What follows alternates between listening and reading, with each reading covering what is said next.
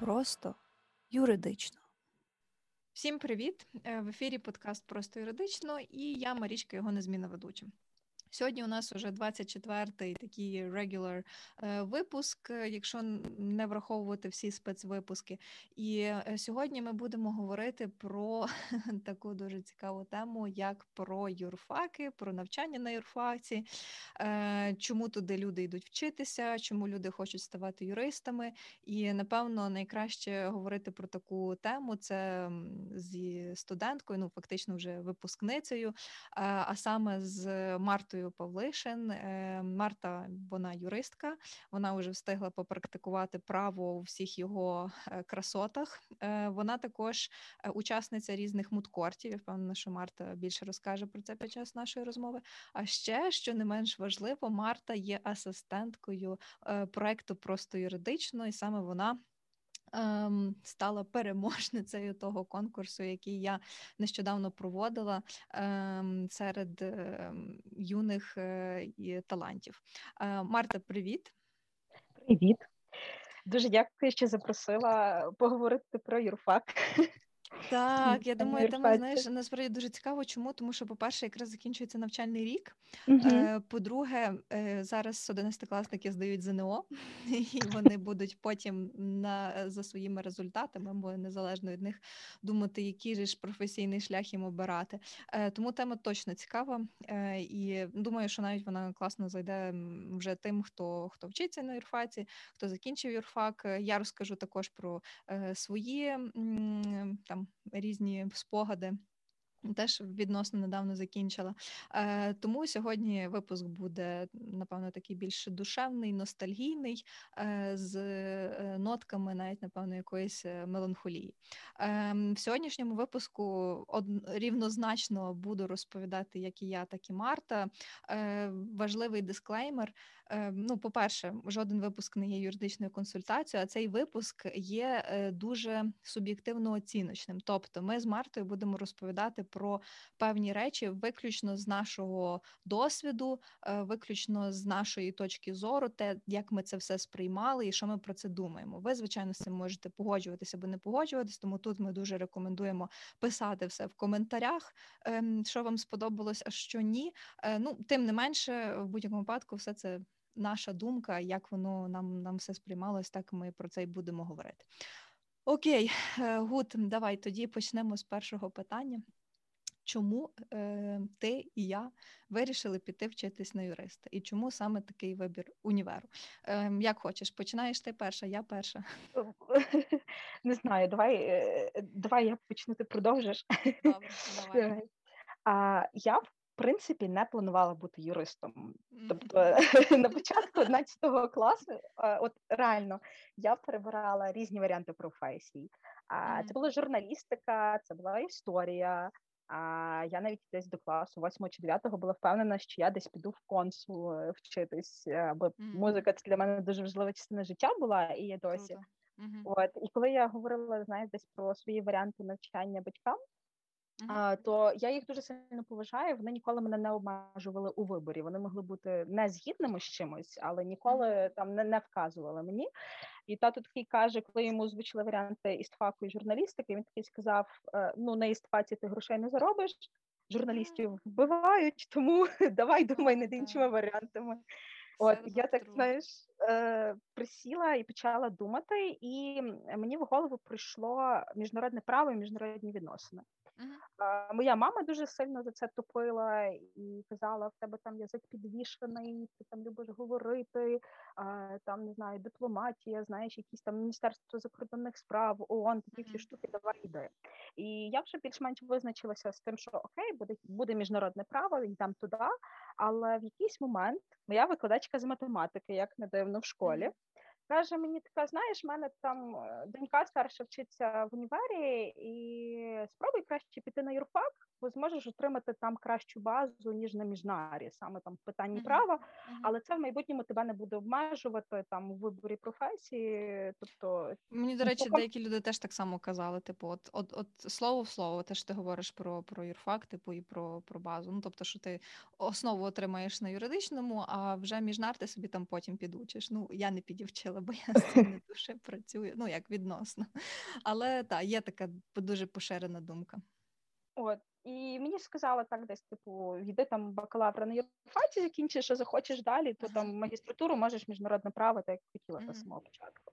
І, знаєш, наклалося ще в той період часу, коли там був якраз десятий-одинадцятий клас, був Майдан, а потім mm-hmm. мій тато пішов на війну, і, знаєш, це так само дуже сильно впливає на те, як ти формуєшся, mm-hmm. на якийсь твій набір цінностей.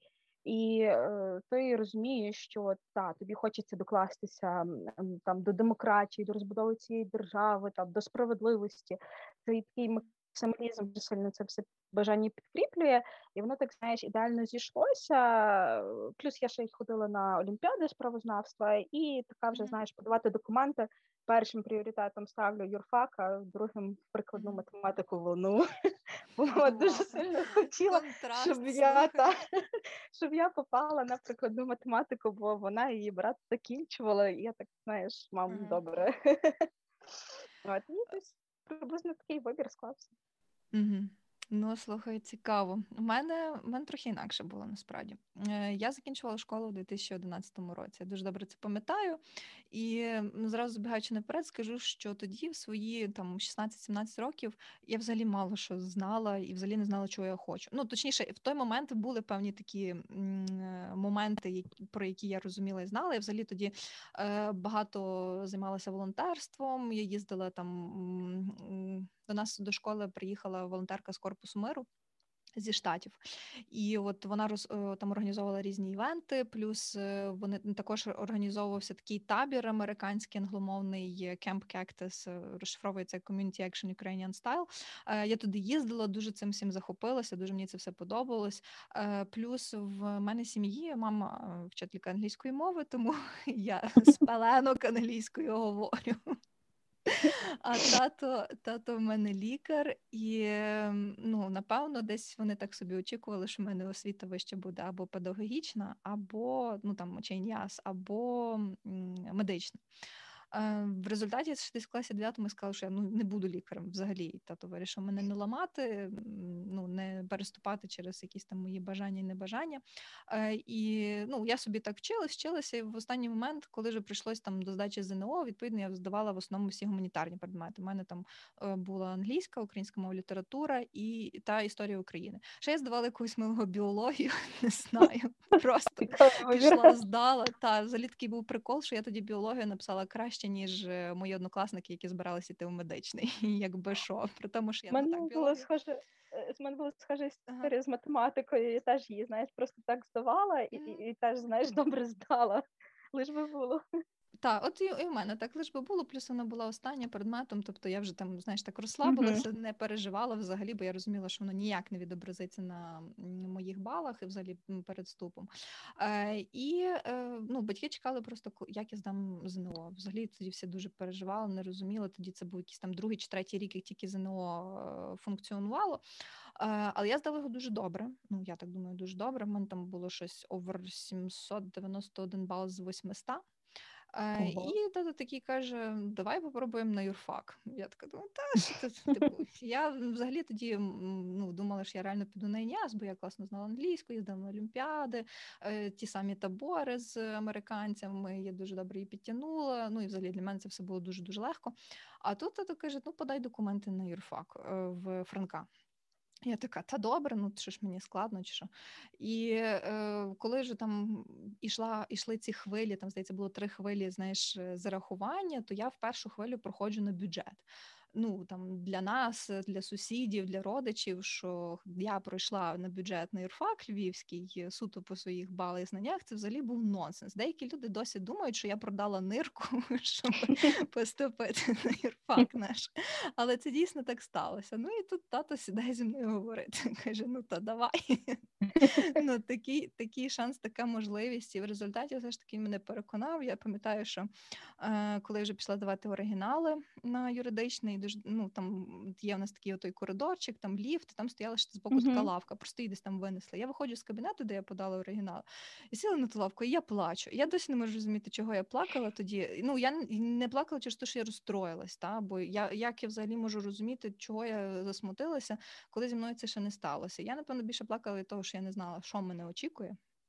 Тобто це абсолютно не вписувалося в мій якийсь там життєвий план. Я собі це не так уявляла. Я, до речі, теж, ще коли вчилася в школі, ходила в музичну школу, дуже любила музику, досі її дуже люблю. І мені тоді в музичній школі казали, що мені треба йти далі в консерваторію, розвиватися, там, ставати музикантом, тому що в мене там талант від природи і всяке таке. Ну, але мені сказали, ну що ти будеш в переходах грати, ну ти музикою не заробиш. Хоча зараз я вже так дивлюся, я би собі там ютубчик, інстаграм завела, або там... Коротше, я вже собі придумала, як би це можна було розвивати. Але ні, на той час це було інакше. Значить, мала я йти на юрфак, вчитися, стати юристом. Я не знала, що мене чекає, і от така ця вся невідомість, вона трохи мене збентежила, ну, але вже подала документи, пройшла на бюджет, значить, треба вчитися. Тому, ну, в мене не така дуже, знаєш, inspiring story. Я думаю, що вона більше така average, типу, що в багатьох студентів десь, напевно, саме так і було. Хоча я знаю, що, ну, принаймні, mm-hmm. мої там однокурсники, вони такі... Як одна викладачка любила казати, династійні юристи, знаєш, там з покоління в покоління е, всі стають юристами, тому, знаєш, коли вони ще там з пеленок і з молоком матері виховувалися, що вони майбутні юристи, можливо, це було б якось простіше. Для мене це було, ну, не знаю, невизначено дуже, тому що ніхто не, не зміг мені підказати чи порадити, просто от, ну, в той момент тато вирішив, що я можу піти на юрфак, оскільки мені бали дозволяли, і... Я це зробила, я поступила на юридичний факультет Львівського національного університету імені Івана Франка. До речі, чому саме такий вибір універу? В дев'ятому класі, коли я перший раз приїхала на обласну олімпіаду з англійської мови, вона проводилась в головному корпусі, вулиця Університетська, один. І, ну, от я зайшла, і там все так класно, мені дуже сподобалося, дуже люблю творчість Франка, і воно, знаєш, якось так пазликами склалося, і я тоді ще в дев'ятому класі сказала, що я буду тут вчитися, прямо в головному корпусі. Конкретно в цій будівлі. Ну, сталося майже так, тому що юрфак трошки збоку, але досить часто все одно я попадала в головний корпус. Там є перехід на третьому поверсі, хто знає, хто не знає, будете знати. Mm-hmm. Так можна попасти з юрфаку в головний корпус. Але тим не менше, все одно це головний корпус. Я, ну, майже моя ціль е, тоді збулась, і е, я не розглядала абсолютно жоден університет. Е, І чому? Плюс тому, що ще й місто Львів дуже сильно люблю. Київ я для себе взагалі ніколи не розглядала, бо Київ не моє місто, не є комфортним мені в плані там життя, роботи. І е, кожного разу, коли туди я приїжджаю, класно приїжджати туди туристом на декілька днів, зустріч з друзями чи по справах, але не уявляю себе мешканкою Києва. То саме можу сказати про будь-яке інше місто в Україні. От тільки Львів, все, моя любов і, і, і нічого іншого. Ось, е, та, я, ну, свій бакалаврат і магістратуру закінчила в Франка на юрфаці. Тому, в принципі, мені нема з чим порівнювати стосовно інших університетів. Але я знаю, що ти вчилась на бакалавраті Франка, але магістерку ти робила в Могилянці. Чому такий вибір?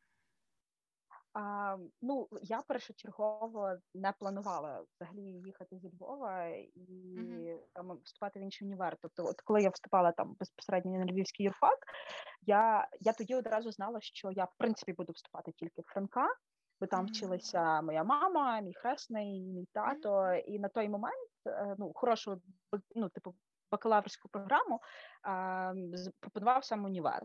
От, УКУ тоді ще теж мав круту програму, вони започатковували комп'ютерні науки, але це там була зовсім не моя тема, і я знала, що типу, це точно буде Франка і жоден інший універ.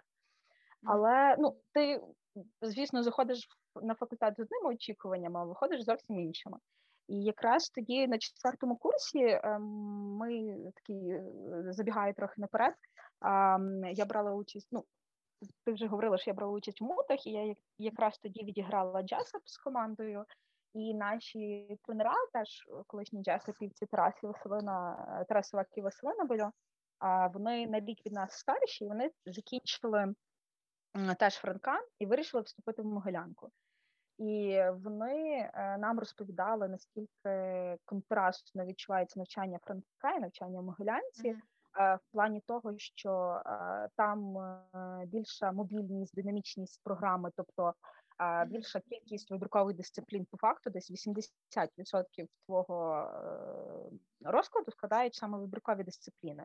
Плюс це є гостєві курси від топ-юристів, топ-компаній, плюс це все-таки Київ, і це є, відповідно, можливість працювати там в mm-hmm. першій двадцятці mm-hmm. юридичної практики, і ти просто можеш, відповідно, заробити дуже крутий досвід. І після того, як ти закінчуєш мути, які теж дуже сильно цьому вибору посприяли, ця вся мутівська ком'юніті, вона дуже сильно крутиться саме навколо а, київських команд. А, бо якось так склалося, що це вже останні роки починають вистрілювати регіональні команди, там де з Львова, з Харкова, з Одеси, і займати там в першій трійці, п'ятірці місця на мутах. Раніше, зазвичай, там все крутилося навколо десь там Могилянки, Шеви і Кімо. І, відповідно, там така і ком'юніті сформувалась, і ти вливаєшся в неї, і, знаєш, це... Я б не сказала, що це, знаєш, був максимально усвідомлений, виважений, обдуманий вибір. А я швидше... Ми всі просто вирішили йти в Могилянку і грати в ще один мут вже від Могилянки, mm-hmm. от, з інвестиційного права. І ми так просто, знаєш, стрибнули всі разом в цей човен, і, звісно, що разом легше плисти, ніж одному гребти. От, mm-hmm. і я так, відповідно, теж в нього стрибнула, і не шкодую зовсім. Насправді, я би радила, якщо є можливість на контрасті порівняти навчання там на бакалаврі, на магістратурі, спробувати це, тому що дуже класно, насправді, відчути різницю в підході до навчання. Тобто, mm-hmm. що пропонують класичні університети, що пропонують університети з більш там якоюсь новішою програмою, залученням там, наприклад, зовнішніх викладачів, так, не, не складу університету, як це зазвичай mm-hmm. буває. Mm-hmm. От.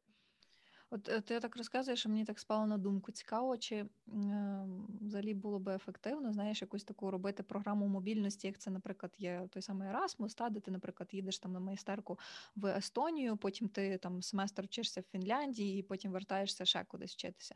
Зробити щось таке, знаєш, між українськими вузами, щоб, та, як ти кажеш, мати можливість порівняти навчання в різних, на різних, факу...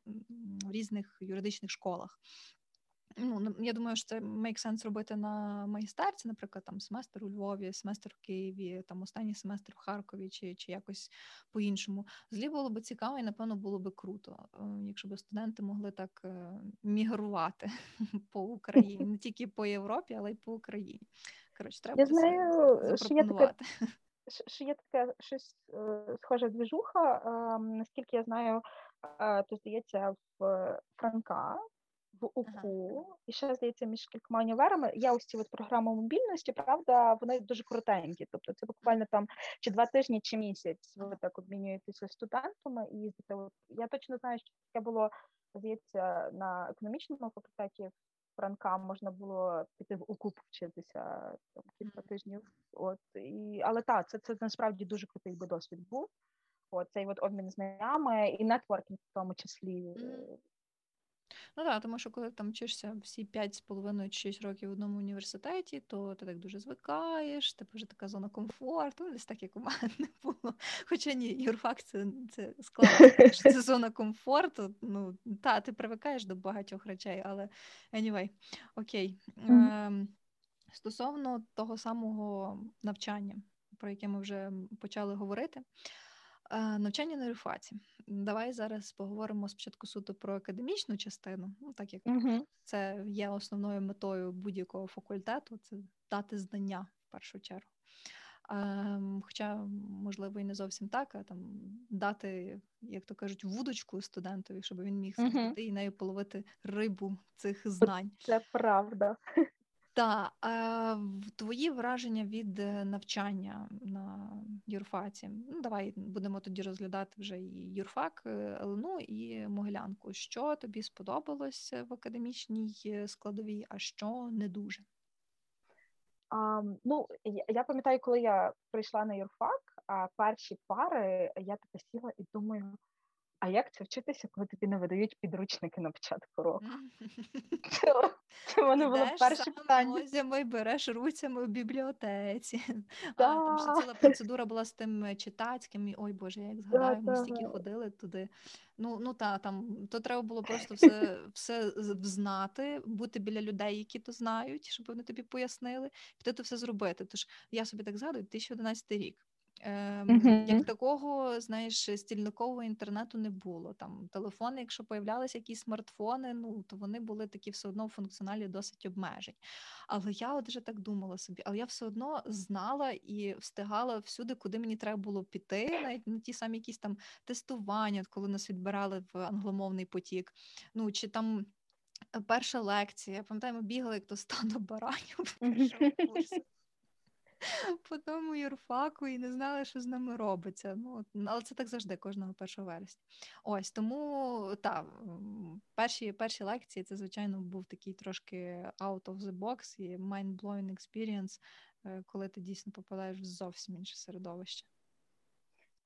До речі, це той період, коли ти найбільше встигаєш признайомитися з усіма, з ким ти далі будеш вчитися, в чергах за читацькими і за підручниками. Так, так, так, так. І це теж. Я от дуже добре пам'ятаю, що а, в економічній частині, я коли прийшла, в мене, в принципі, не було уявлення, там, як люди вчаться в універі, і тим більше, як люди mm-hmm. вчаться на юрфаці. А, я пам'ятаю, що, знаєш, мені дуже подобалося те, що ти приходив, і коли тобі читали лекції, там перші кілька тижнів, семінарів немає, тобі не читають лекції, завжди дається тема, дається питання до лекції, знаєш, так все чітко структуровано, типу, класно. А були навіть деякі предмети, я пам'ятаю, здається, теорія держави і права, до яких mm-hmm. там до семінарів можна було там повністю по лекції, в принципі, підготуватися, там, якщо на них ходити, і все записувати. От, а, але, знаєш, з роками, коли ти більше починаєш а, розуміти, що там ти хочеш працювати в цій сфері і тобі необхідні практичні навички, а, mm-hmm. я, наприклад, от помітила, що мені вже на контрасті з Могилянкою, а, і десь так на курсі третьому-четвертому, коли я почала грати в мути, я помітила, що дуже сильно бракує, і мені здається, що це, в принципі, питання, яке стосується не тільки ЛНУ, але й загалом класичних університетів, там таких як, не знаю, мабуть, Шевченка. Ну, не можу судити, бо я там навчилася, але, от, в принципі, з того, що я чула від інших людей, які так само закінчували юрфаки в інших універах, от, типових, це є брак практики. Тобто багато теорії, там предмет, метод, е- об'єкт, знаєш, е- там концепція одна, друга, третя, теорія, така, така, та... О, ті всі речі, це, звісно, в плані, там, знаєш, якоїсь подальшої наукової діяльності, це там цікаво і актуально, але от ти такий, знаєш, прослухав, е- там, не знаю, частину договірного права, там, mm-hmm. цивільного кодексу, і потім ти таки приходиш на роботу, і ти розумієш, що ти от знаєш, та, що договори бувають там строкові і нестрокові, оплатні, безоплатні. Але mm-hmm. ти, в принципі, не уявляєш, як виглядає там елементарний договір надання послуг, та? Чи те, що там акт прийому передачі виявляється, треба, щоб був до договору про там виконання робіт, знаєш, надання послуг. Ну, тобто такі от практичні речі, ти дуже часто з ними не стикаєшся. А, хіба що там викладач сам там візьме і там забезпечить тебе тим, щоб от в методичці було там якесь практичне завдання, там скласти договір чи скласти якийсь інший нормативний документ.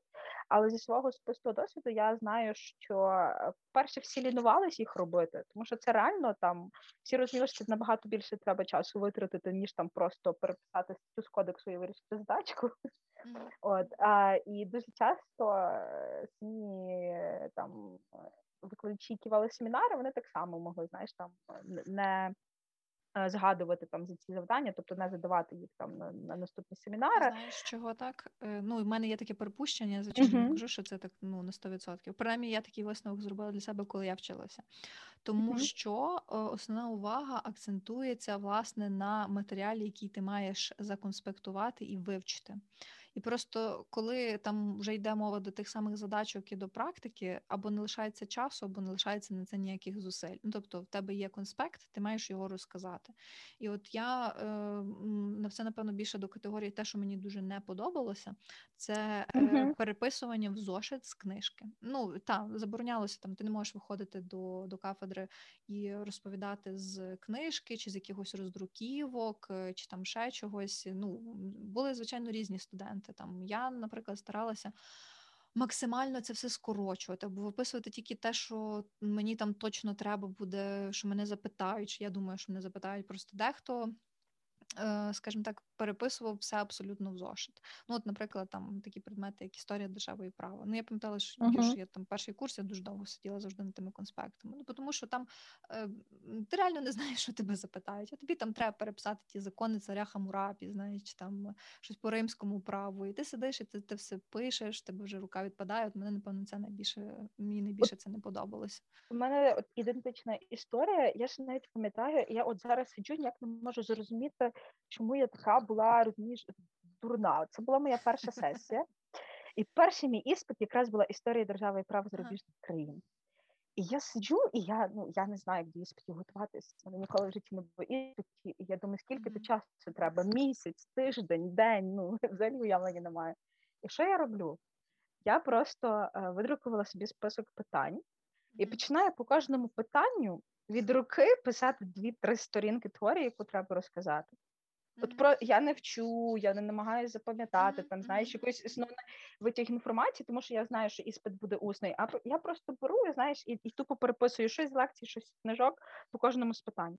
Я зараз сиджу і думаю, що я ж витратила стільки часу, щоб, знаєш, від руки понаписувати собі оті великим почерком, то навіть на шпаргалки були, то були, знаєш, ті звичайні, е, там, як в зошиті клітинку розписані. Та, ще один конспект почала писати. І я зараз сиджу і думаю, ну, ну, чи я не шурупала, в принципі, як готуватися, чи в мене було тоді дуже багато часу, чому я це робила, я не знаю, от. Ну, тож, знаєш, на мою думку, це ще не найгірше. Найгірше – це тести, mm-hmm. які, знаєш, в мене таку трошки травму викликали.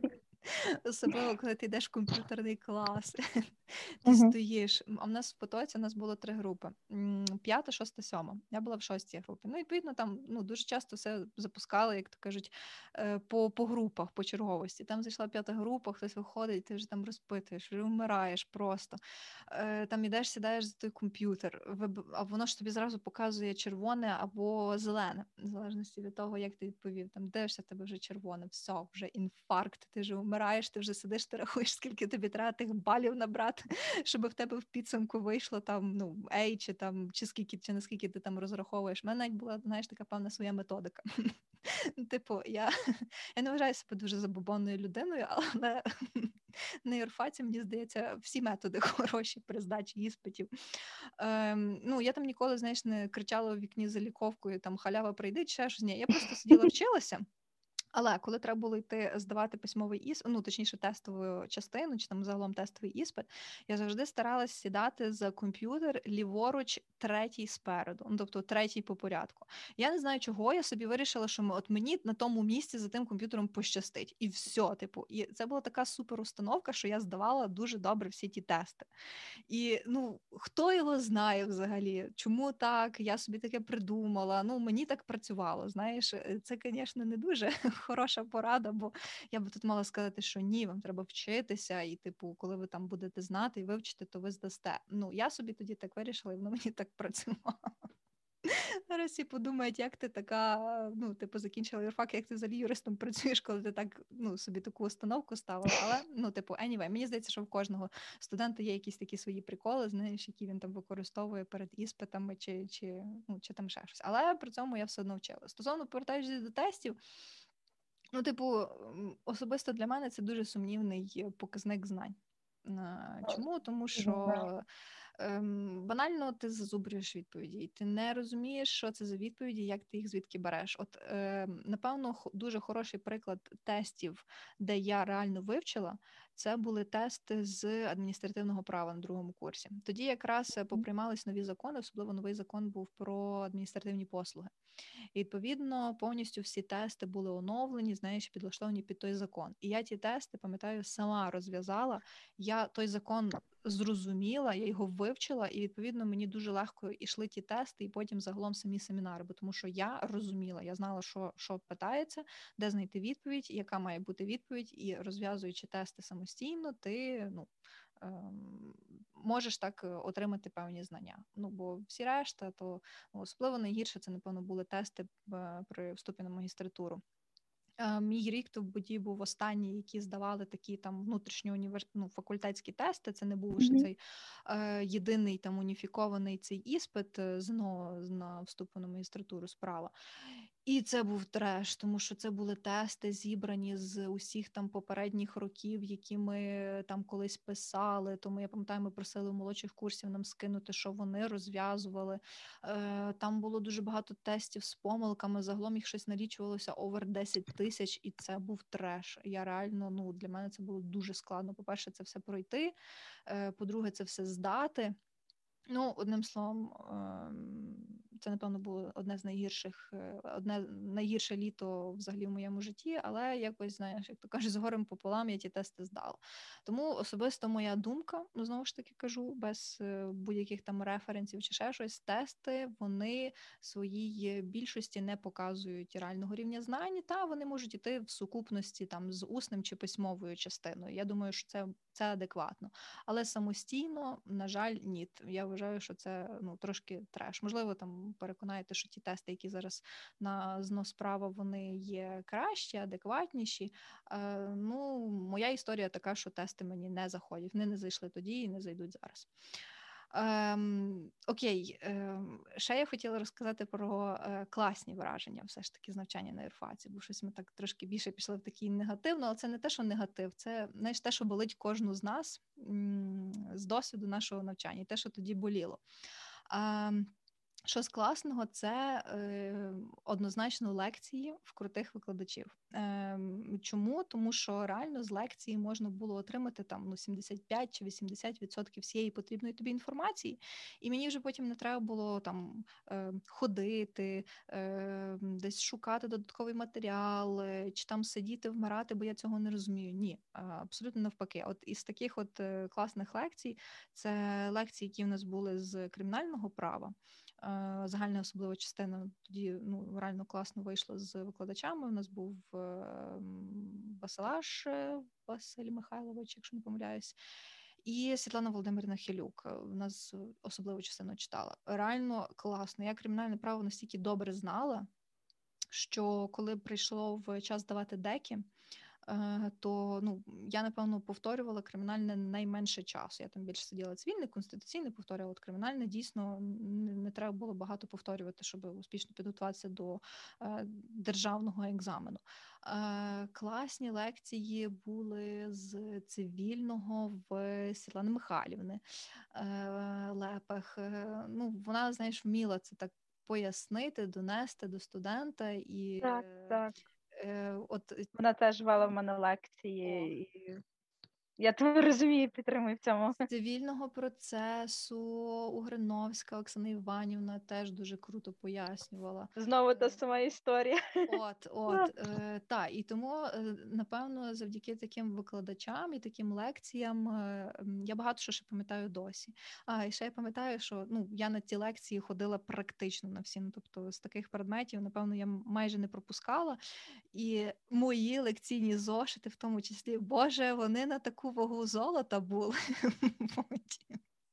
реально, тому що е, це така інформація, де ти ніде не отримаєш. Ну, ти не прочитаєш її в інтернеті, ти не нагуглиш її, знаєш. Це дійсно треба бути присутнім, треба нотувати і слухати те, що каже викладач. І тоді реально буде толк. Тому я з таких лекцій реально дуже, дуже кайфувала. І це дуже такий приємний і хороший академічний спогад, тому що, кажу, з лекцій отримуєш дуже великий відсоток знань, які просто потім треба гарно проаналізувати, ще раз перечитати, там, можливо, дочитати якісь там альтернативні є погляди, знаєш, щоб сформувалося якесь певне своє бачення. І все, і ти готовий потім іти і відповідати на семінарі. Ну, не знаю, можливо, у когось було по-іншому, у мене це десь працювало саме так. Е, ще, що мені дуже подобалося, це е, гуртки. Е, ну, я була тільки на одному гуртку, це гурток з кримінального права, взагалі в мене така е, дуже теплі такі відносини склалися з кафедрою кримінального права, ще з другого курсу. Е, і я тоді ходила на гурток, потім я цей гурток очолила, і настільки мені подобалося в поза... лекційний семінарський час проводити додатковий час, говорячи про різні там кримінально-правові проблеми. Було дуже круто, і це класно, що є такі наукові товариства, наукові гуртки на факультеті. Чому? Тому що воно, на мою думку, сприяє ем, науковій, науковому розвитку, академічному, і таким чином, ну, принаймні ті люди, знаєш, які там думають, що от вони там ніколи науковцями не стануть, вони приходять і розкривають в себе такий потенціал, що теж дуже і дуже круто. Е, і, як би там не звучало дивно, але я любила усні іспити. Чому? Тому що, на відміну від тестів, на усному іспиті, якщо ти вмієш нормально говорити, якщо ти знаєш матеріал, то ти без проблем його здаєш. Ну, якщо ти ще там ходив на лекції, просто були такі викладачі, знаєш, які там, ну, досить добре пам'ятали, хто ходив на лекції, хто не ходив mm-hmm. на лекції. Yeah. Ось, але якщо ти ходив на лекції, тобі, в принципі, немає чого дуже переживати. Ну, реально треба бути нулячим, щоб не здати усний іспит. Ось, тому це, якщо десь так під, підсумовуючи, що мені особливо дуже подобалося в академічній частині на юрфаці. Я пам'ятаю, що те, що мені дуже подобалось, це те, що я попала в той рік, коли е, почали вже трошки, знаєш, експериментувати з програмою. Mm-hmm. І в нас розпочалися якраз курси ось ці вільного вибору в обіркові е, дуже mm-hmm. багато. І е, в тебе була можливість, знаєш, реально вибрати те, що тобі подобається, особливо в прав... стосовно прав людини. Правда, там, знаєш, теж в процесі вже були свої історії, коли там... Ну, хтось там десь там натупив і за тебе вибрали навчальну дисципліну, але то інші питання. От, але що цікаво, що права людини, в принципі, в ЛНУ доволі кльово вміють читати. Тобто там, я дуже добре питаю, Гудима і Гончаров. От, то вони в мене, от, здається, Гудима вів в мене гурток, от, і Гончаров його заміняв. І я пам'ятаю, що з них двох я десь тоді, знаєш, так запала на ці права людини. І вони доволі круто, знаєш, це люди, які реально шарять про те, що вони говорять. Тобто вони не просто там знають, вони це розуміють, вони цим живуть, вони от десь так на якомусь такому цікавому глибинному рівні розуміють права людини. І mm-hmm. це була моя, напевно, найулюбленіша частина з академічної, от саме ці вибіркові дисципліни і можливість попасти там до, до крутого викладача. От. Mm-hmm. І, до речі, ось, ось ні іспити в тому числі, я пам'ятаю, що я їх теж найбільше любила, але в мене була проблема, в мене було, знаєш, чим далі в ліс, розумієш, uh-huh. я там то більше забивала трошки на навчання, ну, в тому плані, що я там десь лекції пропускала, десь там взагалі конспекти перестала вести, і я потім, знаєш, така приходила, на мене так дивилися, знаєш, так, але... Марта, Марта, що з тобою стало? Та-та-та, типу, ну, вчитись перестала, ще там щось, ну, але насправді все одно вдавалося за рахунок того, що ти десь, а, якщо ти розумієш, якщо ти в загальному приділяєш увагу навчанню, окей, не ходиш на лекції, але ти це робиш вдома, то не здати насправді важко. От, для того, щоб реально завалити і попасти на талон, треба, мені здається, треба було більше постаратися, знаєш, ніж там здати на якісь, навіть на четвірку. От. Ну, це цікаво. У мене ніколи не було талонів. У мене теж.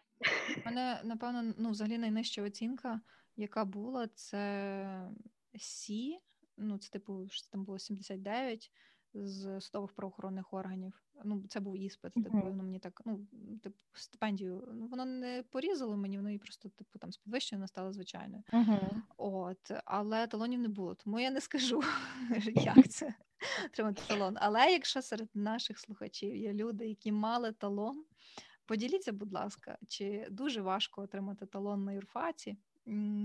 Ось. Ну, я знаю історію, типу, одного чувака, в якого був талон, і там, типу, не треба було дуже старатися. Але я не буду її розказувати, бо це не моя історія. І якби вона така трохи скандальна. Ну, я знаю, Але... що можна отримати, що можна було отримати талон, знаєш, якщо ти десь там, ну, виникають якісь там особисті вже там стички. Ну, от-от, от, там, от, там. Якісь, якісь такі речі, таке, ну, траплялося, от. Mm-hmm. Mm-hmm. Моя найнижча оцінка, до речі, була якраз на ЛНУ в Могилянці. Ага. В Могилянці е, з філософії права, я пам'ятаю, у нас такий е, старший поважний викладач викладав е, цей курс, і знаєш, і це, до речі, був курс, е, через який ми трохи, е, знаєш, там е, з адміністрацією говорили, знаєш, е, mm-hmm. тому що в мене є от е, там, це я до недоліків трошки вернуся, але в плані, мені здається, що, в принципі, жоден універ поки що не хакнув те, як треба викладати філософію, методологію права. Mm-hmm. А, тому що я от пізніше вже десь стикаюся з тим, що насправді треба десь ці речі трошки розуміти, і вони тобі десь там в майбутньому можуть навіть допомогти. А, там, коли ти особливо обґрунтовуєш, знаєш, пишеш якісь юридичні висновки для якихось там міжнародних організацій, ще там щось, mm. а, їм треба, знаєш, там пояснити специфіку, як працює українське право, і що не все так просто. От в таких випадках ці речі можуть знадобитися. І е, чомусь в нас е, так і не навчились якось ту філософію права і, і методологію подавати, знаєш, якось більш практично, а не в межах там, от методологія тобі треба знати, тому що ти це пишеш в вступі в курсовий диплом.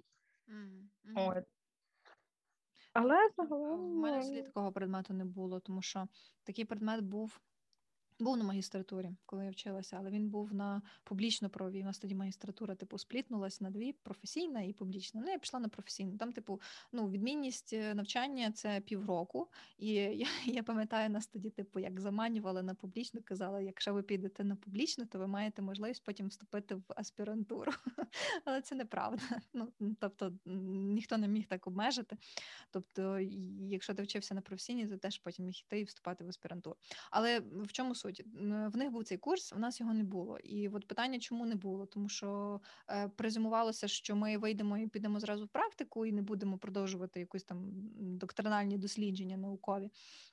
Чи, ну, чому? Не знаю. Але цей предмет зі мною не ставався, в принципі, знаєш, як такий. Можливо, там були якісь проблиски там на теорії держави права, там соціологію ми трохи вчили, але як такого повноцінного предмету не було.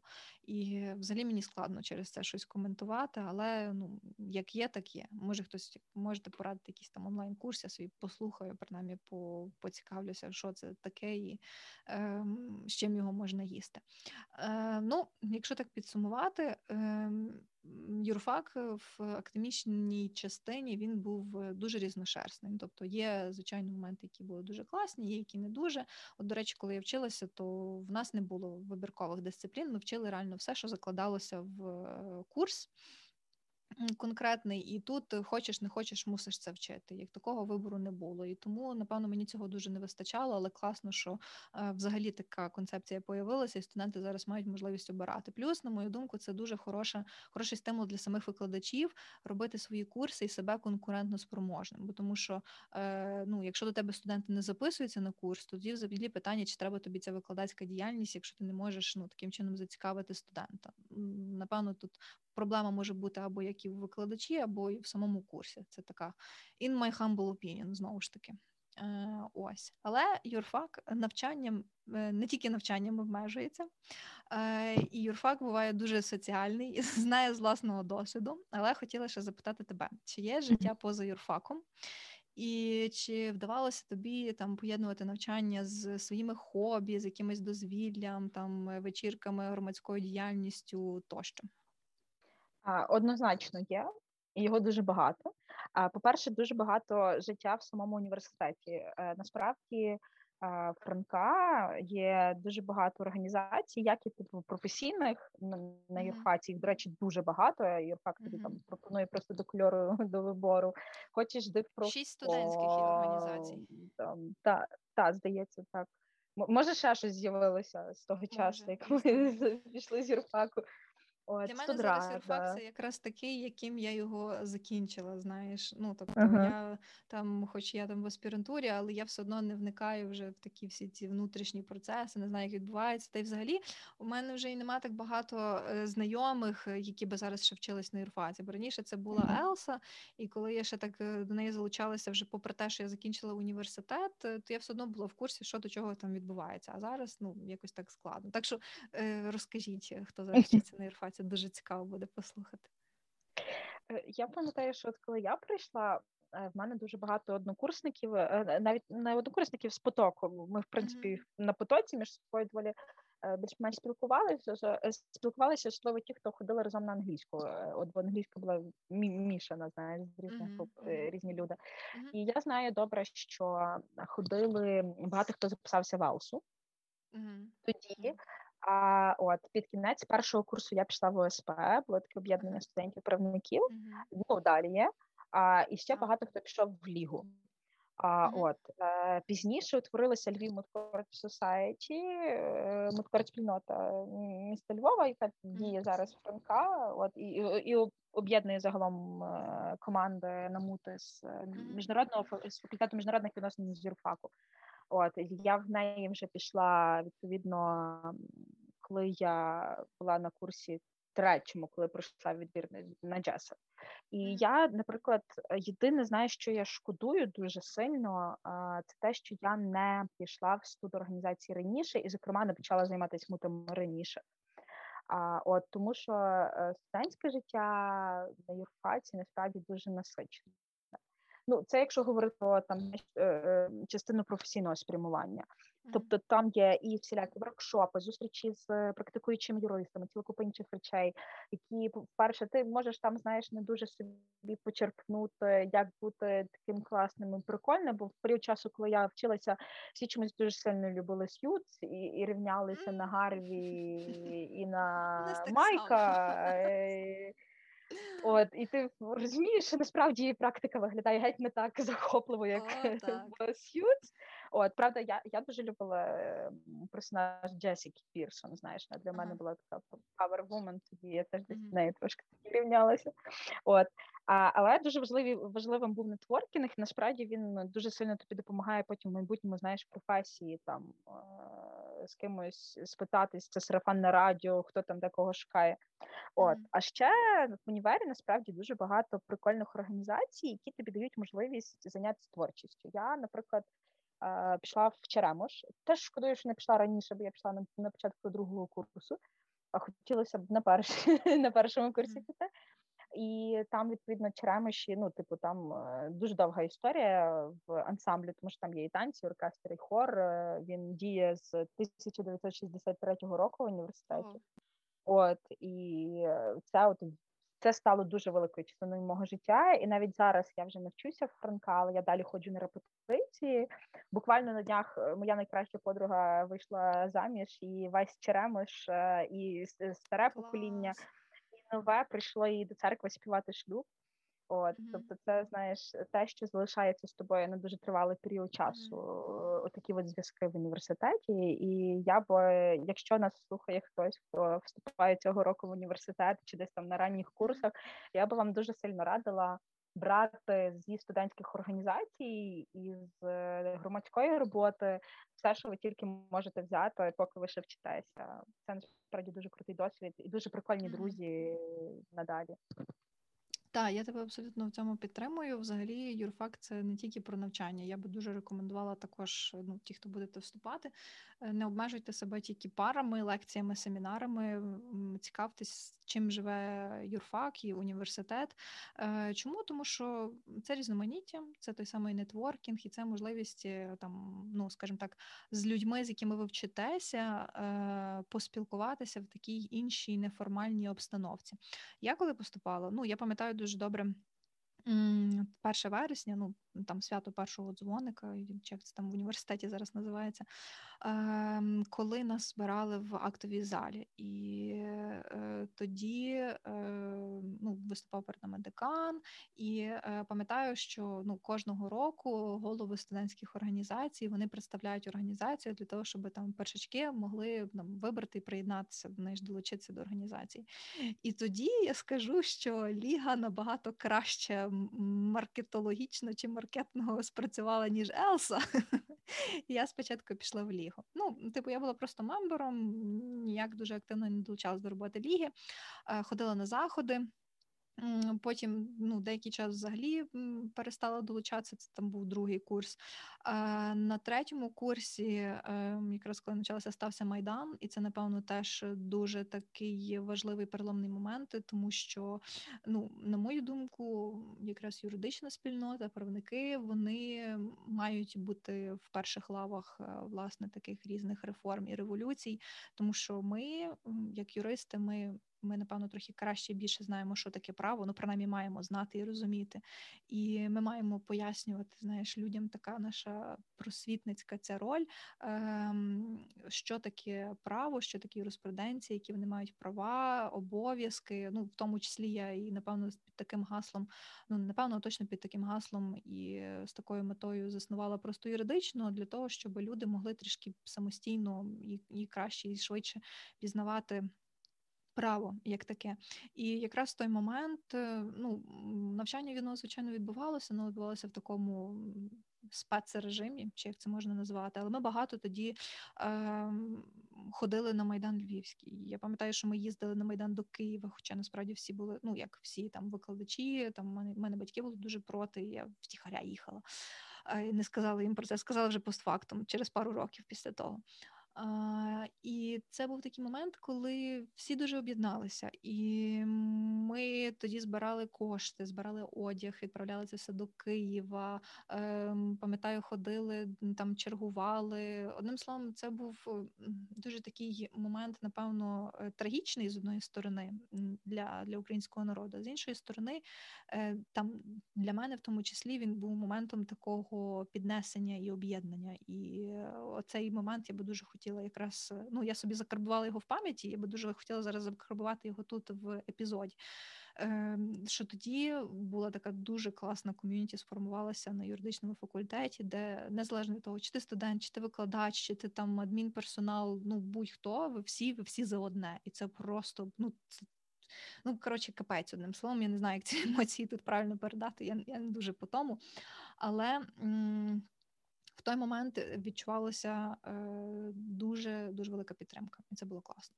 Ем, якраз, тож, напевно, а, та, на початку четвертого курсу така моя однокурсниця е, Христя Герцай, вона така каже, ти не хочеш піти в правління ЕЛСА? ЕЛСА – це, на секундочку, European Law Students Association, е, яка така, ну, міжнародна організація студентів права, яка функціонує в багатьох країнах, в тому числі в Україні, в багатьох осередках. Я така думаю, ну, то можна піти, в принципі, а що треба робити? Він каже, ну, тут є такий напрямок семінари та конференції, немає, насправді, на жаль, ким закрити цю посаду, і потрібна людина, яка зможе, ну, її очолити і розвивати цей напрямок. І таким чином я приєдналася до ЕЛСА.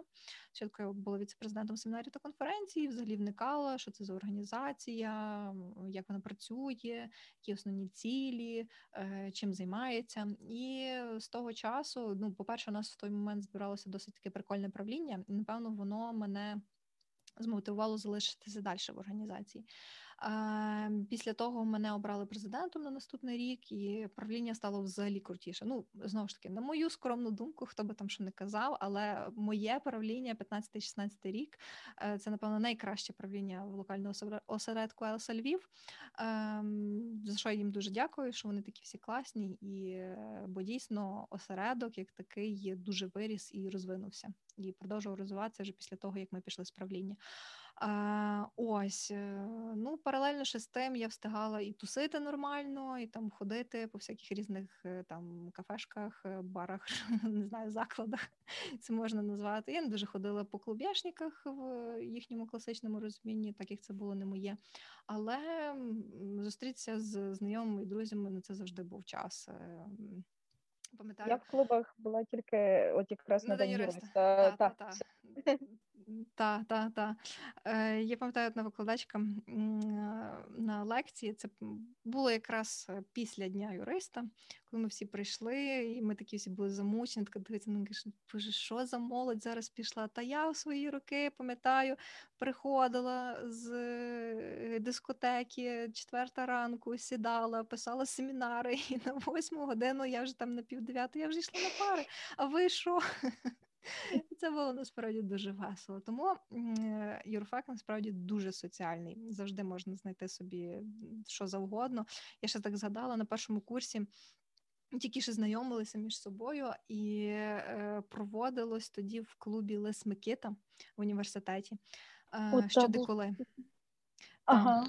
Щодеколи. І ми тоді теж зібралися такою, ну, командою з людей, яких я взагалі не знала. Там потім виявилось, це була моя одногрупниця, староста моєї групи, ще один чувак, з яким ми досі так взагалі норм спілкуємося і дружимо. Іван Чопик, привіт, тобі передаю. Ще один теж, з яким ми працюємо, ну, якби співпрацюємо і кінтуємось. Юра Репета, тобі теж привіт. І ми тоді на першому курсі пішли на це щодеколи. І це теж було дуже класно, тому що я дуже люблю такі різні майндгеймси, розв'язувати різні задачки і питання цікаві відповідати. Ось, того в жодному випадку не обмежуйте себе лише навчанням. Воно вам піде, як би це не прозвучало парадоксально, лише на шкоду, тому що сидіти і читати книжки, це, звичайно, може кожен, але наскільки воно буде для вас ефективно, не знаю. Завжди знаходьте час на якісь інтерактиви, не знаю, походи в кіно, зустрічі, громадські організації, це теж все дуже-дуже класно, і я, чесно, дуже тішуся, що воно зі мною сталося на юрфаці. Е, теж шкодую, що я не зробила цього всього раніше, так як ти казала, але mm-hmm. у будь-якому випадку рада, що воно було. І було, власне, так, як воно було. От, якогось інакшого, знаєш, досвіду я собі уявити не можу і не хочу, і тішуся, що є дуже класні спогади про це. От, до речі, про спогади. Це якраз наше, бачу, по списку наступне питання. Твій найкращий та найгірший спогад про юрфак? А, в мене, я от, знаєш, коли думала про ці от свої спогади з юрфаку, я зрозуміла, що в мене, знаєш, немає якогось такого конкретно яскравого чи поганого спогаду mm-hmm. в плані безпосередньо з юрфаком. У мене є дуже багато хороших спогадів з людьми, яких я винесла з собою з юрфаку своє mm-hmm. подальше життя. Бо, до речі, за що юрфаку вдячна. А, Наталя, Катя, Аня, вам дуже великий привіт. Тарас Василина також. От. А, так, і це насправді от зв'язки, які ти виносиш людей. На юрфаці насправді дуже багато людей, дуже великий об'єм студентів, по секрету скажу, я би зменшила. От, а, і знайти своїх, от знайти себе дуже цінно серед, там, не знаю, триста-чотириста людей на курсі. От, і мій найкращий саме спогад якраз пов'язаний з людьми, з моєю групою. Mm-hmm. А, коли, я пам'ятаю, на першому курсі ми мали здавати іспит з логіки, і там, знаєш, творилася якась така незрозуміла історія. А, ну, я не можу згадати до кінця, що саме, з чим саме там виникла проблема, чи з тим, як складалися, як збиралися оцінювати, чи там, можливо, якісь там, знаєш, були маніпуляції зі сторони саме там викладачів, не студентів. От, mm-hmm. тоді, я пам'ятаю, в нас мехмат, здається, вів логіку. От, і е, я пам'ятаю, що нам дуже сильно не сподобалось те, що там по відношенню до нас е, ставляться несправедливо, хочуть нас поставити в несправедливі умови як студентів. І ми тоді, здається, чи потоком, чи групою е, всі разом об'єдналися, знаєш, і пішли до адміністрації і сказали, що є фе.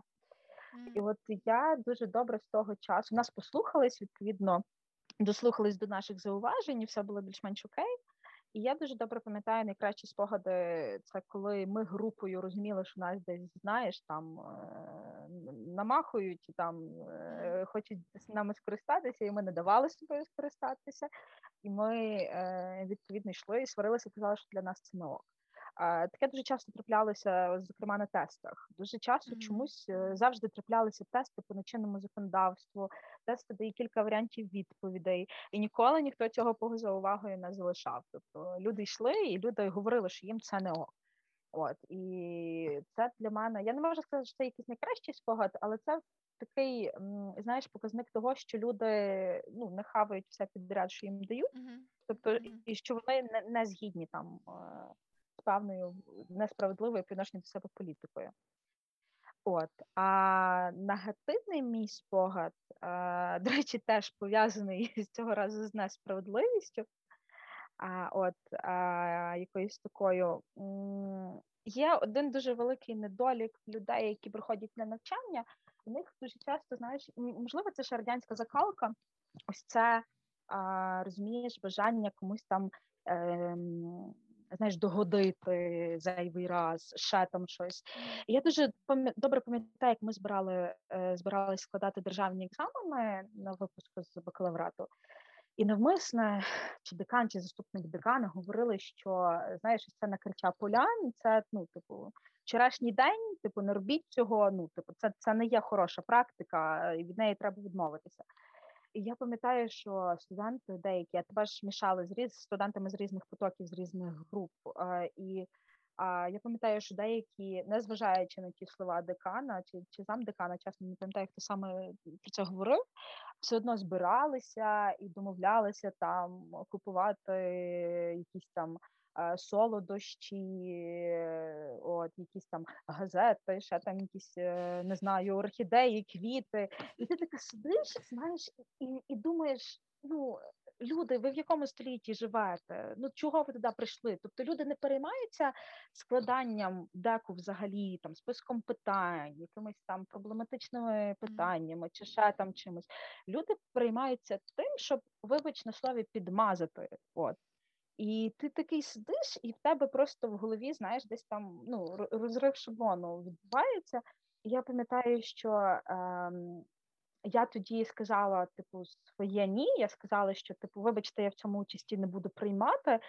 І я знаю, що були кілька людей з мого оточення, які так само, знаєш, говорили своє ні, і що вони не погоджуються на такі порядок речей, де їм говорили, типу, ти що такий весь правильний, а тому подібне, і бла-бла. І, знаєш, напевно, найбільш негативний мій спогад якраз саме пов'язаний з тим, що люди, які там вчаться на юристів, та, які потенційно в майбутньому будуть адвокатами і суддями, в них все одно, знаєш, ось такий от підхід взяти, прийти і порішати. От. Ну, це, напевно... Знаєш, якби не була гірка правда, в кожній професії є такий відсоток людей. Я, з цим, я в цьому переконалася, насправді, вже після того, як закінчила юрфак. Знаєш, пішла трошки в життя, подивилася, uh-huh. як воно це все працює. Я зрозуміла, що насправді всюди такі є. І ну, я, я не знаю, насправді, що з цим робити. Напевно, ну, найкраще це з ними говорити і показувати свій приклад, що так робити не окей. І, можливо, десь там за сотим, тисячним разом uh-huh. до них прийде таке розуміння. Але насправді дуже дивно, коли це все розказуєш, що така ініціатива пішла якраз від студентів, на противагу, що, ну, ми ж там, знаєш, привикли думати, що там адміністрація зазвичай такі речі започатковує і потурає, а тут навпаки. Тому ну, цікаво якраз був той момент, що, ну, там, знаєш, так само десь там на кафедри ходили і теж десь там на кафедрах між собою домовлялися, тобто з тої сторони теж йшла якась своя ініціатива. Але що цікаво, що от просто відбувся цей момент, коли там адміністрація Адміністрація, там, деканат говорив з студентами, їм пояснював цю позицію. От, а студенти там, я не знаю, може хтось подумав, що це вони, знаєш, так, для годиться провели зустріч зі студентами, чи що, я не знаю. Але ось таке сприйняття, типу, що апріорі треба зробити ту поляну, як ви собі уявляєте, де треба з поляни, от воно мене, знаєш, тоді дуже сильно якось так вибило і повернуло. Я тоді якраз теж, знаєш, четвертий курс, закінчила Джесап, там на сраводи відіграла, і я така, знаєш, вертаюсь в навчання, і так, вибач, знаєш, типу, лицем по асфальту просто проїхалася з тими деками mm-hmm. і, і з, з тою реакцією своїх однокурсників. От, але, до речі, що цікаво, я помітила, що за чотири роки люди насправді змінюються, і в них, от в деяких, там, які там десь на першому-другому курсі були там доволі невпевнені в тому, щоб там сказати, що там якась поведінка, це не ок, і, і давайте не будемо цього робити, вже до четвертого курсу навпаки, знаєш, твердо казали, типу, ні, я в цьому брати участь не буду. Тобто до четвертого до речі... курсу в людей вже сформувалися якісь цінності, от. Так, я скажу, що, ну, принаймні, знову ж таки, на своєму прикладі, мені здається, юрфак має таку властивість, ем, той стержень в тобі, ем, так, я не знаю, налагоджувати чи, чи вибудовувати, як це правильно, але в будь-якому випадку в тебе гартується характер, в тебе гартується особистість і свідомість. Ну, принаймні, мені так здалося е, стосовно себе, та, і, е, може, я трохи забігаю наперед, але вже скажу тут, що я зараз, там, я вже чотири роки тому, як закінчила магістратуру, все одно не уявляю для себе кращої освіти, ніж юридична, і не уявляю себе, ну, десь інакше, ніж там випускниця ЛНУ Франка. Ну, там мені можуть казати, що інші факультети, вони кращі, там, ну, комусь більше подобається, але, ну, я не маю з чим порівнювати, я не хочу, насправді, порівнювати, тому що я закінчувала один юрфак, і, ну, для мене він залишається альма-матер, завжди буду, попри різні там ситуації, які траплялися, плекати дуже, знаєш, такі теплі, хороші спогади до цього закладу. Ось, і е, я просто пам'ятаю, яка я прийшла тоді в першому курсі. Ну, я не скажу, що я була супер невпевнена. Ну, я була невпевнена, і я така, знаєш, була така дуже чемна, послушна дитина, там, як, знаєш, як старші сказали, так і зробила. Е, Вже зараз, через призму всіх тих років навчання і вже роботи, ну, я, мені здається, абсолютно інша людина, чесно. І я думаю, що тут лаву частку все ж таки треба завдячувати юрфаку. Можливо, хтось, знову ж таки, не погодиться, it's okay, але я кажу так, як воно спрацювало для мене. Тому, е-м, мені здається, як би там, знаєш, потім життя не склалося, юридична освіта дуже хороша база. І я би взагалі рекомендувала там кожному, ну, якщо не вступати на юрфак, а може якісь там, знаєш, курси, принаймні ще щось там на рік, на два, але повчитися. Чесно, напевно, тоді би взагалі як такий правовий нігілізм, це все, що у нас побутує в суспільстві, був би на істотно нижчому рівні. Але, повертаючись до спогадів про юрфак, ти говорила, ти говорила, що тебе найкращі спогади – це люди. Для мене також це люди, але в тому числі це і людяність, тому що, ну, напевно, для чужого ока, там, юрфак в тому числі виглядає як така, знаєш, інституція з дуже жорсткими, суворими правилами. Воно десь так і є. І воно так і було, коли вчилась я, в нас, принаймні, ну, як мінімум, згадую ті самі відробки, тобі було тільки два тижні часу, і тебе має бути поважна причина, щоб ти їх пропустив. Ну, тобто, реально були випадки, коли я хвора йшла на пари. Це абсолютно неправильно, але так було, я так робила. Ось, але попри те, все одно в більшості ситуаціях там викладач-студент, студент-адміністрація, студент-студент, викладач-викладач присутні, завжди є, ну, чисті такі звичайні людські відносини, знаєш, ну, і вони в переважній більшості своїй домінували. Е, і це мені насправді подобалося, тому що бували різні ситуації, бували такі ситуації там, ну, доволі критичні чи неоднозначні, і все одно в, там, в плані якоїсь звичайної комунікації, коли ти просто пояснюєш причину, воно все абсолютно по-іншому вирішується. І я зробила вже такий для себе висновок, що ем, ну, ти можеш там не вивчити та, якийсь там предмет, чи не можеш підготуватися до семінару, але якщо ти при цьому залишаєшся адекватною людиною, то воно все одно тобі потім на користь зіграє, бо тому що, ну, тебе принаймні не будуть так, я не знаю, нобити, потім питати на інших семінарах. У нас просто були такі, ну, однокурсники, які, знаєш, там, один викладач називав бубликоносцями, тому що у них на кожній парі були нулі відробки. Але тим не менше, людяність – це дуже важливий аспект, і це дуже класний спогад, принаймні в моїх багатьох випадках, які сталися з мною на юрфаці. І це дуже-дуже хороший спогад. Ще хороший спогад, вже я розказувала про ситуацію, яка була там на третьому курсі, коли стався Майдан, тому що, знову ж таки, та сама людяність дуже проявляється в таких ситуаціях. Ну і ті самі люди. Мені насправді дуже досі дуже приємно, коли я бачу викладачів, ну там зустрічаю їх, і вони мене пам'ятають, я їх пам'ятаю. І ми можемо собі навіть просто так стати, поговорити, як життя, як там навчання, як робота, що до чого, знаєш. І це дуже хороші відчуття і дуже приємні. І я так зразу собі починаю згадувати, як, як воно все було на факультеті. І, о Боже, я зараз сиджу і посміхаюся. А стосовно найгірших спогадів, ну, я би могла сказати, що це якісь там погані оцінки, але був випадок, коли я собі вже так вирішила. Ну, у мене там в основному були хороші, високі бали, це там п'ятдесят сорок п'ять, і, і на четвертому курсі я так подумала, блін, ну якось не гоже закінчувати юрфак і не мати якихось там поганих оцінок, ну як це так? І ем, був модуль з криміналістики. У нас тоді криміналістика, до речі, була цілий рік, і це був іспит. І це, напевно, теж один з таких не дуже спогадів для мене, принаймні. Але тоді був модуль е, усний з криміналістики, і я до нього, чесно, не готувалася. Ну, дуже погано готувалася. І в результаті мені поставили двадцять шість. І тут, знаєш, такий, типу, ще один чек в Марічка з Law School Scavenger Hunt. Типу, компліт. Так, ну, у мене, скажімо так, був цілий сет оцінок, там і тридцять один, двадцять шість, ну, відробки в мене теж були, правда, їх було мало, тому що я вирішила, краще буду вчитись, ніж ходити по тих відробках. Мені так легше, насправді, було, ніж mm-hmm. сидіти, готуватися, це все писати по ночах.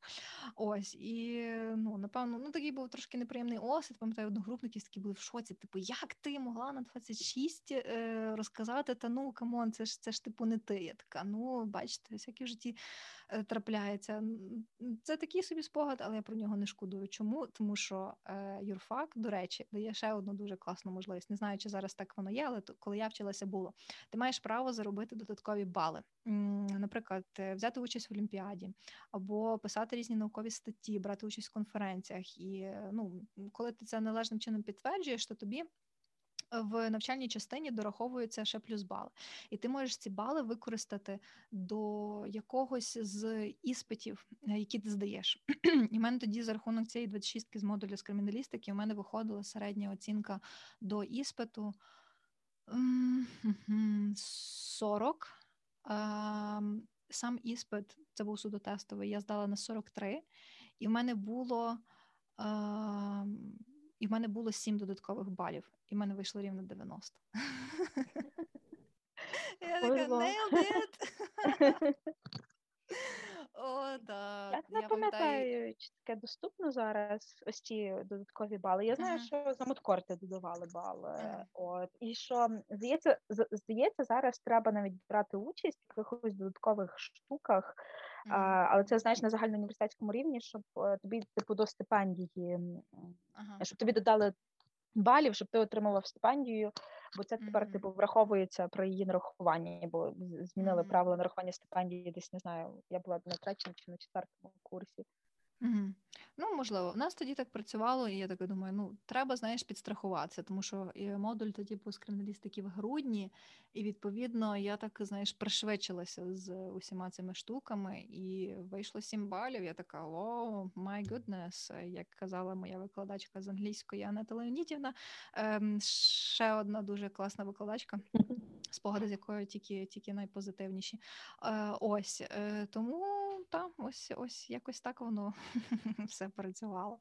Е, у мене є ще пару питань. Е, давай спочатку поговоримо про те, чи вартує і чи вдається поєднувати навчання на юрфаці і роботу за спеціальністю. Напевно, це вже буде більш актуально для випускників, які там на магістратурі, чи там останні, останній рік бакалаврату. Е, я зразу скажу, що е, я цього не робила. Я просто вчилась, я займалася громадською діяльністю, я там, я тусила, бо я так собі подумала, ну, камон, я попрацювати завжди встигну, знаєш, робота не вовк, вона нікуди не втече. Е, тому, ну, не знаю, можливо, можна поєднувати роботу на юрфаці і, ну, роботу і навчання на юрфаці. Просто особисто для себе я тоді сенсу не бачила. Та, можливо, якби я пішла швидше працювати, в мене був би вже раніше той необхідний досвід практичний, який би, напевно, дуже сильно йшов в розріз з тим, що викладають. на факультеті і загалом, але я вирішила так не робити. І чесно, я про це не шкодую, тому що я пішла на стажування, в принципі, на останньому семестрі магістратури, коли я вже готувала магістерську роботу. І для мене це було окей. Принаймні, так я собі встигла і повчитись, і в ЕЛСА побути, і з'їздити на стажування в Канаду, і це не пішло на шкоду абсолютно жодному моєму академічному досвіду. Тому скажу, що для себе я вирішила зробити так. А я знаю, що в тебе було по-інакшому, тому давай, тобі слово. Так, в мене було трішки по-інакшому. Я загалом так вийшло, що я якраз випустилася, коли випускалася з Франка, я якраз попала на онлайн-стажування в Київську юридичну фірму і проходила стажування онлайн там. От, і е, потім, е, коли я вже розуміла, що я їду в Київ, я теж шукала собі якісь там місця для стажування, щоб, знаєш, потенційно потім лишитись на роботу. От, і я так е, десь, ну, умовно, там, ще потім теж постажувалася в юридичній фірмі своєї мрії. Я пам'ятаю, я перший раз до Києва приїхала, е, тоді, ну, вже будучи на юрфаці, здається, п'ятнадцятий чи шістнадцятий рік був. І я попала в цю фірму, і я така подумала, блін, я хочу тут працювати. І я попала mm-hmm. тоді на стажування, потім як приїхала.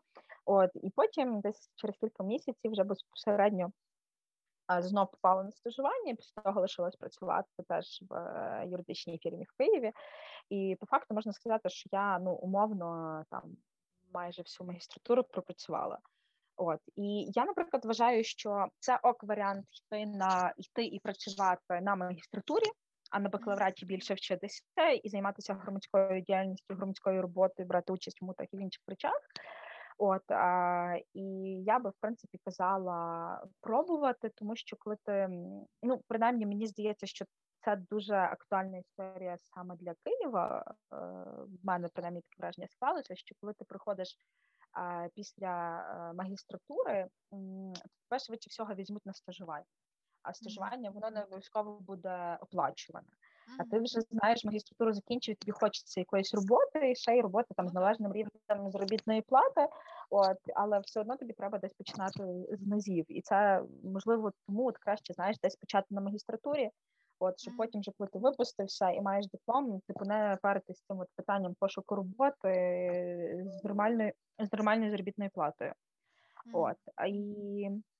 А, я, наприклад, в принципі, теж не шкодую про те, як це склалося в мене.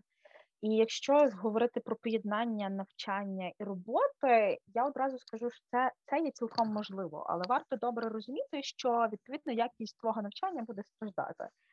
А я не скажу, що, знаєш, ти там більше не будеш вчитись на п'ятірки чи ще там щось, тому що, насправді, поєднання навчання і роботи тебе дуже добре вчить а, фільтрувати. Що тобі треба, що тобі не треба, де ти можеш, знаєш, трішки менше напрягтися і теж отримати добру оцінку, де навпаки треба буде більше часу там приділити чомусь. От, і е, я б не сказала, що дуже сильно моя робота заважала навчанню в Могилян... в Могилянці. Я, в принципі, в мене на магістратурі не було, знаєш, бажання там закриватися виключно там на Ей, е, щоб отримати там диплом з відзнакою. Ну, ти вже його зараз не отримаєш, там ти їх скасували, червоні дипломи. Mm-hmm. От. А, але загалом це є, це є можливо, але я би не казала йти, знаєш, надто рано працювати. Там влітку, знаєш, під час канікул піти постажувати, це прикольна тема, але йти надто рано працювати, от знову ж таки, ти от працювати завжди встигнеш. А там, знаєш, трошки потусити, відпочити, молодість, тому подібне, навпаки, втратиться і потім будеш шкодувати. Mm. Ну, от десь, напевно, таким чином я собі подумала. Е, ну, не знаю. Цікаво, як би воно склалося, якщо б я все ж таки пішла раніше на стажування чи на роботу. Але, знаєш, якби в роті росли гриби, не треба було б в ліс ходити. Тому, е, як є, так є. Е, до речі, якщо ви, наші слухачі, маєте досвід роботи під час навчання, то теж нам розкажіть. Цікаво, як воно виглядає зараз.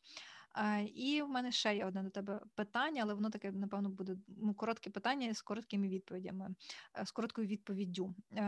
Що найкраще, на твою думку, з твого досвіду вчить юрфак, і що з вивченого пригодилось тобі в професії зараз?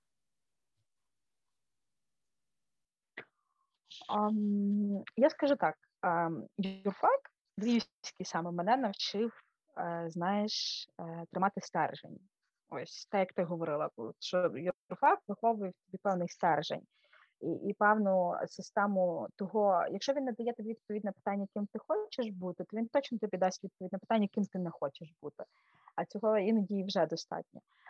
А Могилянка мене навчила, я коли прийшла в Могилянку, я дуже сильно побачила, знаєш, відмінність між студентами з ЛНУ і студентами з Могилянки, тому що, знаєш, в мене було таке враження, що, такі, знаєш, таке красиве англійське слово fearless, і от у мене було таке враження, що в Могилянці такі трошки fearless, тобто вони були дуже... Ем, так, тобто вони навіть безстрашні в тому плані, що вони не боялись говорити свою думку. Mm-hmm. І от Могилянка мене навчила, знаєш, не боятись говорити свою думку і не погоджуватися. І навіть якщо ця думка не, не популярна, все одно а, ніби ну не, не боятись цього. І от юрфаку і Могилянці вдячні за ці дві великі цінності. А безпосередньо в роботі пригодилося те, що тебе вчать, а, знаєш, є таке слово «it depends». Питаєш щось юриста, він відповість «it depends». Насправді це правда. Це смішно, але це правдиво, тому що коли ти вчишся, знаєш, ти розумієш, що все залежить від обставин, від всього, що є навколо, і ти розумієш, що треба завжди мати таку сталеву аргументацію своєї позиції, і в тому числі ти розумієш, що тобі треба мати аргументи на дві сторони, щоб знати mm-hmm. слабкі сторони твоєї позиції і їх пропрацьовувати. Mm-hmm. От такі от речі безпосередньо знадобилися в роботі от mm-hmm. одразу. Угу. Ну, круто. До речі, що стосується Могилянки, то м, такий фідбек про можливість і необхідність мати свою думку, я насправді чула від багатьох могилянців, і це не тільки ті, які закінчували юрфак. Ну, це абсолютно були різні факультети, видно, це, знаєш, така, така думка загалом, яка об'єднує всіх, хто там вчиться. Ну, от, до речі, цікаво, ну, так, підтверджує таку, знаєш, теорію про, про університет. Е, що стосується мене, що найкраще вчить юрфак і що з цього мені пригодилося професії? Ну, скажімо так, коли вчилась на юрфаці, я дуже, ну, попри там... різні лекції, я все одно дуже багато всього досліджувала, дуже багато всього читала, особливо це стосувалося, власне, кримінального права. Мені це було шалено цікаво. І, ну, коли, знаєш, я пішла працювати і там стикалася з криміналом в житті, воно абсолютно по-іншому виглядало, ніж це було в університеті. Я, чесно, навіть трохи розчарувалася, тому що це в університеті так було класно, так було чітко, так виписано, і, ну, знаєш, від зубів відскакувало, тут ти таке приходиш, тут слідчий зовсім іншу статтю кваліфікації, ти йому пояснюєш, що він такий «ні», а ти така «та», і одним словом на цьому все закінчується. Одним словом, ем, що мені дуже класно дав юрфак, це ем, скіли ресерчу. Тому що е, я дуже багато всього досліджувала і робила це не тільки українською, а ще англійською мовою. У мене завжди просто була така установка, тим більше, що я знаю англійську мову, я завжди е, дивилася в англомовні джерела.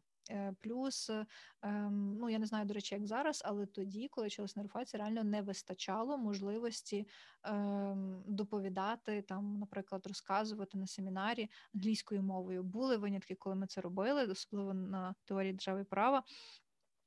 Була можливість відповідати англійською мовою, тобі ще за це давали більші бали, але суть не в тому. Суть в тому, що е, я на юрфаці ніколи не обмежувалася суто там вітчизняним доктринальним підходом, я робила, ну, типу, я дивилася, як і, і в світі про це все там пишуть і досліджують. І це такий, знаєш, тоді почав зароджуватися в мене хелікоптер-в'ю, е, коли я почала дивитися на різні штуки з різних аспектів. До речі, так, це те, що ти казала за independence, mm-hmm. це теж подібне перегукується, коли ти е, маєш можливість проаналізувати різні сторони, і це в буквальному сенсі підсилює твою позицію потім, чи то на переговорах, чи то в засіданні, чи, чи де би ти не був. І, ну, власне, це мені пригоджується, стає нагоді досі в роботі та й взагалі в житті. І що ще важливо, і я б хотіла це ще раз повторити, що юрфак взагалі юридична освіта – це дуже-дуже класна база. Де би ти, ким би ти потім не працював, чим би ти не займався, якби не склалося твоє життя, якщо в тебе є освіта і база е, юридичної освіти, я думаю, що тобі потім буде набагато простіше по життю в принципі. Ну, це, звичайно, не факт. Я кажу за себе, знову ж таки, наголошую, це супер суб'єктивно, е, суб'єктивно-оціночний випуск, але для мене е, юридична освіта е, – це дуже хороша основа. По-перше, бо я, бо я знаю право. Ну, не всі можуть таким похвалитися. По-друге, у мене вибудувався, викристалізувався мій характер та мої погляди. Ну, принаймні, я собі зараз подобаюся як людина, як особистість. Це для мене дуже важливо. І я думаю, що воно якраз почалося формуватися на юрфаці, тому що ну, в школі такого не було. Це однозначно. Вже на юрфаці так. І третє, це ком'юніті, тому що з деякими людьми, з якими ми вчилися, навіть з викладачами, я досі в суперкласних стосунках, і для мене це дуже цінно, що вже за стільки років і через всякі різні обставини ми все одно маємо можливість зустрітись, поспілкуватись і якось одно, один одного підтримати і допомогти. Ось тому в цьому плані юрфак реально однозначно дуже-дуже крутий аспект, який був у моєму житті. І на цій натхненній ноті, як я люблю казати, я пропоную нам сьогодні завершувати нашу розмову. Зі своєї сторони я хочу підсумувати, що попри те, що мій вибір професії взагалі був, ну, не те, що несвідомий, я не бачила себе ніколи юристом, скажу чесно. Та, напевно, батьки мене не бачили юристом, ну, просто так склалося, знаєш, що, що я пішла на юрфак. Але ем, воно все склалося дуже добре. І я, насправді, дуже рада, що я пішла саме на юридичний, тому що я не бачу себе ні медиком, ні, ем, ні вчителем, ну, ні просто там кимось іншим. От, ну, наразі я, е, мені, я роблю те, що, то, що я роблю, і воно мені окей. І, і кажу, як би там далі в мене в житті не склалося, чим би я не хотіла би займатися, я дуже тішуся, що в мене саме юридична освіта. По-друге, поради молодим спеціалістам, які тільки будуть вступати або вже вчаться на юрфаці. Використайте цей шанс наповну, ну навіть не шанс, можливість наповну. Тобто не прив'язуйте себе суто до навчання, як я вже казала, використовуйте все те, що вам пропонує факультет. Чим більше ви візьмете, тим більше ви заберете з собою потім, і воно однозначно вам пригодиться в житті. Ну і якщо ви вже пішли на юридичний, то будьте класними юристами, не якимись такими, за яким потім буде встидно, що вони взагалі стали юристами, а такими, які реально будуть ем, реформовувати і творити тут правову державу і громадянське суспільство. Тому що, ну, якщо там навіть подивитися на історію, знаєш, на таких видатних постатей, дуже багато з них були юристами. І мені здається, це має бути дуже гордо і так піднесено і натхненно називати себе юристом, тому що ти саме та людина, яка творить цю країну. Тому будьте такими, чого я вам і бажаю. Я дуже сильно хочу теж подякувати тобі за розмову. Насправді, знаєш, обмінятись досвідом а, от, і, і спогадами про юрфак. Я дуже часто люблю це робити, насправді, з людьми, які юрфак закінчують. Цікаво, знаєш, коли співпадають враження. Особливо, mm-hmm. от і зі своєї сторони, я так само дуже рада, що в мене саме юридична освіта. А я дуже добре себе бачу в юриспруденції, і хочу, mm-hmm. знаєш, єдине, що залежить, що не треба там, знаєш, її сприймати дуже вузько, там mm-hmm. як адвокатура, нотарі, нотаріат, і там консалт, і, і суддівство. Насправді це є дуже хороший базис для там подальшої роботи, десь там в уряді, а, не знаю, там в політиці, в тому числі. А, якісь там правозахисні організації, от, там, неурядові організації, такі всі речі, це є дуже хороший базис. І в бізнесі в тому числі, якщо хочете бути підприємцями і знаєте, а, що зможете самостійно зареєструвати товариство з обмеженою відповідальністю, так, то вам точно змінити в житті. Так. Чи, чи, чи щось таке, так, це, це все дуже корисно. О, І о, хочу, напевно, побажати тим, хто вступають і вже вчаться. Знаєш, я з собою помітила і, і зрозуміла таку річ, що не треба, в принципі, боятися, бо дуже багато перешкод ми насправді собі в голові ставимо. І стосовно юрфаку, ти приходиш на юрфак, ти багато чого боїшся. Там, умовно, не знаю, неправильно від, починаючи від неправильних відповідей на семінарі, там, та закінчуючи, не знаю, тим, що ти, напевно, не в ту компанію пішов працювати. Тобто страху дуже багато, але я би радила не от саме не боятися і хапатись за будь-яку можливість, яку вам дає юрфак, чи це там, не знаю, громадська організація, чи це десь там можливість поїхати повчитись, постажуватись за кордоном. Хапайтесь, використовуйте це у вас, ну, коли, як не зараз, навчаючись на юрфаці, побудувати в тому числі для себе якийсь свій досвід і мати, що вписати в резюме. Насправді це дуже важливо і знадобиться вам в майбутньому. Так, саме так. Ну і вибирайте юрфак вашого серця, якщо так можна сказати. Для мене це став юрфак ЛНУ Франка. Ну, він продовжує таким бути, як би там не було.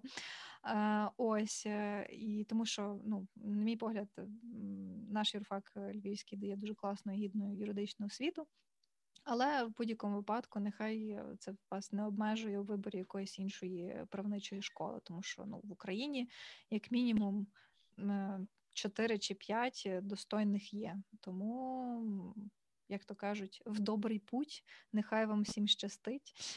Марта, я тобі теж дуже дякую, хоч, знаєш, у нас різниця в, ну, там, в випусках, ну, незначна, але все ж таки, як, як міняється юрфак з того, що ти розповіла мені, з того, що я розповіла, і mm-hmm. я вважаю, що це насправді дуже круто. Я бажаю факультету процвітання, розвитку, для того, щоб він став все кращим, все якіснішим і потужнішим, і готував ще кращих спеціалістів.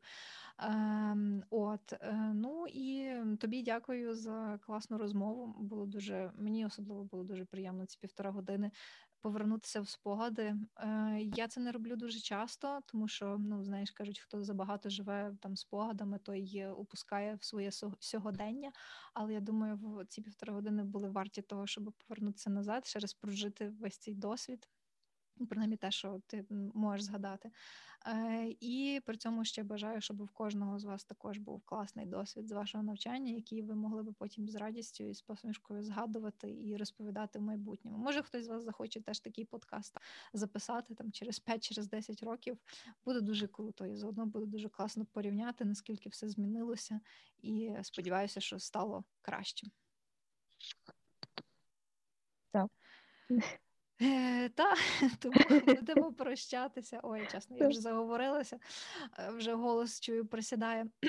Е, тому, любі слухачі, е, сподіваюся, що для вас цей епізод був, е, можливо, не стільки корисним, але як мінімум цікавим та приємним послухати. А я вам нагадаю, що ви можете послухати цей епізод на SoundCloud, на Castbox, Apple подкастах та Google подкастах. Е, підписуйтеся на канал, підписуйтеся на всі платформи, де є е, подкаст, плюс телеграм-канал, мала на увазі просто юридично. Ось, і пишіть свої історії, пишіть ваші враження про навчання на юрфаці, чому ви туди пішли, як навчання. Насправді буде дуже цікаво прочитати. Можливо, ваш досвід також співпадає з нашим, і, ну, тоді це, в принципі, напевно, ще краще, чим побільше класних вражень і фідбеків. Тому всім гарного часу дня, вечора, ранку, і нехай вам всім щастя. Па-па-па-па.